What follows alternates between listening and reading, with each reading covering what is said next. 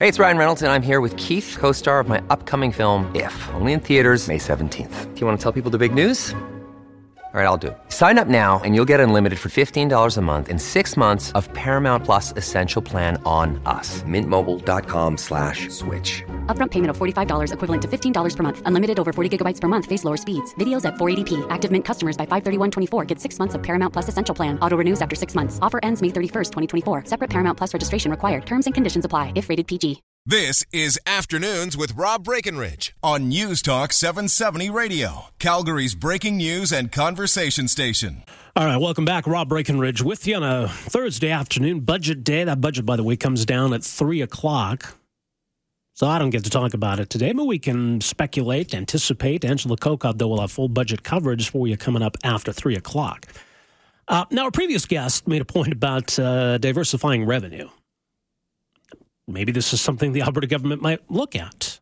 Uh, obviously, right now, we don't have a sugar tax or a soda tax uh, in Alberta. No doubt that uh, putting one in would raise some revenue. And look, you know, I'm kind of torn on this because, look, I think we all acknowledge sugar is unhealthy. We do have uh, taxes that apply to other unhealthy things that are meant in part to discourage their use. I mean, tobacco being an obvious one. But how big a problem is sugar consumption and how effective are these taxes at actually addressing those problems? Because we can look at jurisdictions that have put these kinds of taxes in place. I mean, Mexico is, is one in particular. A lot of people have been watching. Where it does seem as though there has been a, a decline in the sales of these uh, sugary drinks, but is it actually leading to improved health outcomes? That's a little less clear. Well, a new study out today finds that a sugar levy, a sugar tax, would have a big impact. News release here says new research by the University of Waterloo, commissioned by leading health organizations, reveals an excise levy on companies that produce sugary drinks would go far in reducing death, disability, and healthcare costs. The research expands on a recent analysis that projected sugary drink consumption among Canadians and the resulting health and economic impacts by estimating the benefit of a levy on sugary drinks. According to the study, in the next 25 years, 20% excise levy on the manufacturers of these drinks would result in more than 13,000 lives saved, prevent more than 600,000 cases of obesity, up to 200,000 cases of type 2 diabetes, and a reduction in heart disease, cancer, strokes as well. Joining us on the line is Jake Reid, a senior leader, government relations for Diabetes Canada. Uh, Jake, Diabetes Canada, one of the groups that commissioned this study, correct?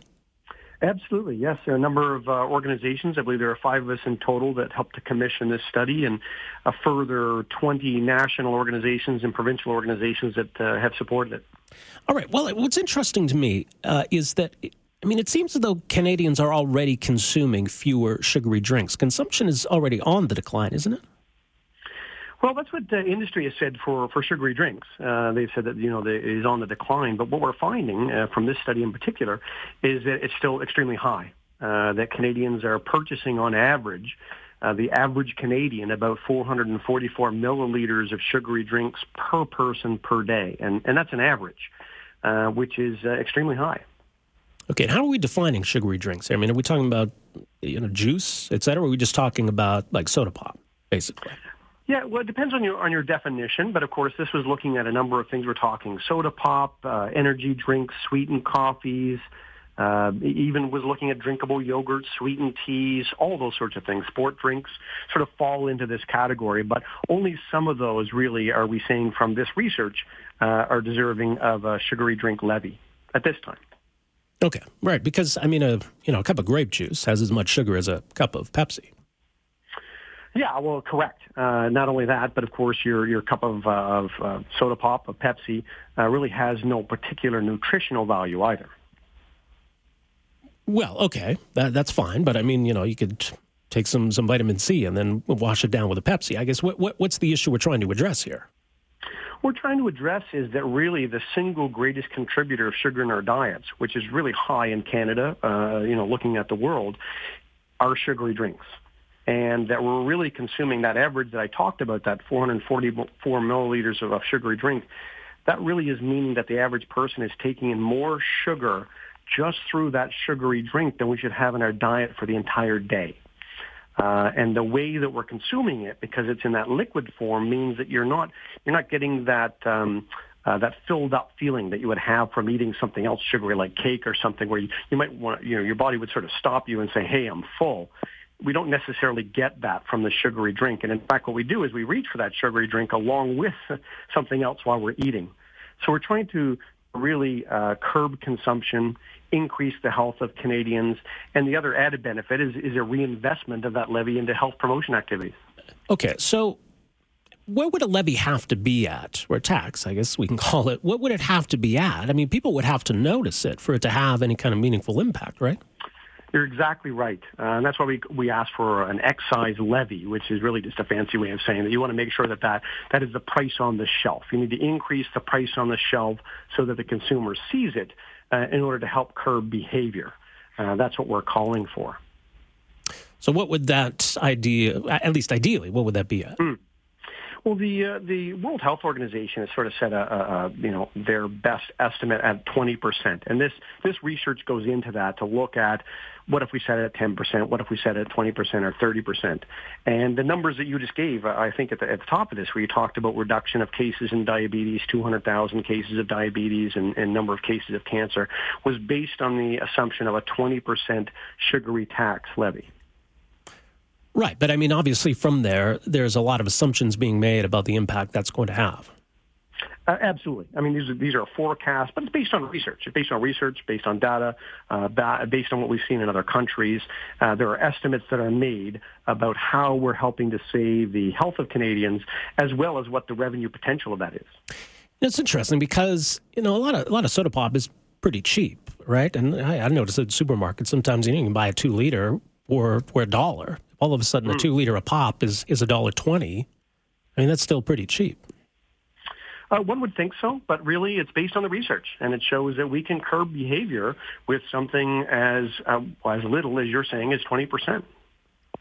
And it actually does have an impact. And part of it, of course, is the discussion we're having. I mean, you've got listeners on the line right now that are hearing this.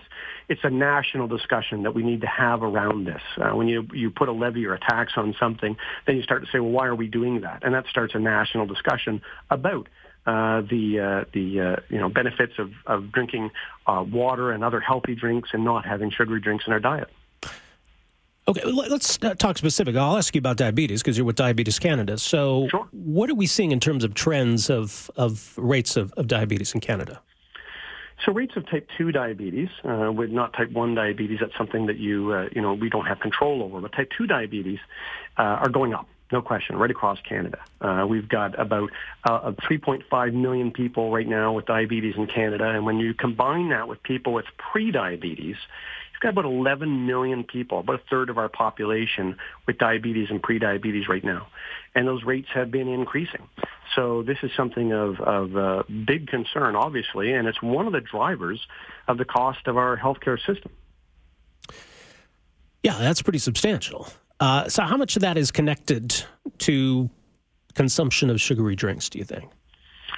So the estimates of this particular report said that over a 25-year period, if we did institute a, a 20% excise levy on sugary drinks, that we may be able to prevent up to 200,000 cases of type 2 diabetes during that time, which is significant. Have we noticed in jurisdictions that have tried this, or do you think it's too soon to tell? Have we seen reductions in, in obesity or type 2 diabetes in, in jurisdictions that have implemented these kinds of taxes?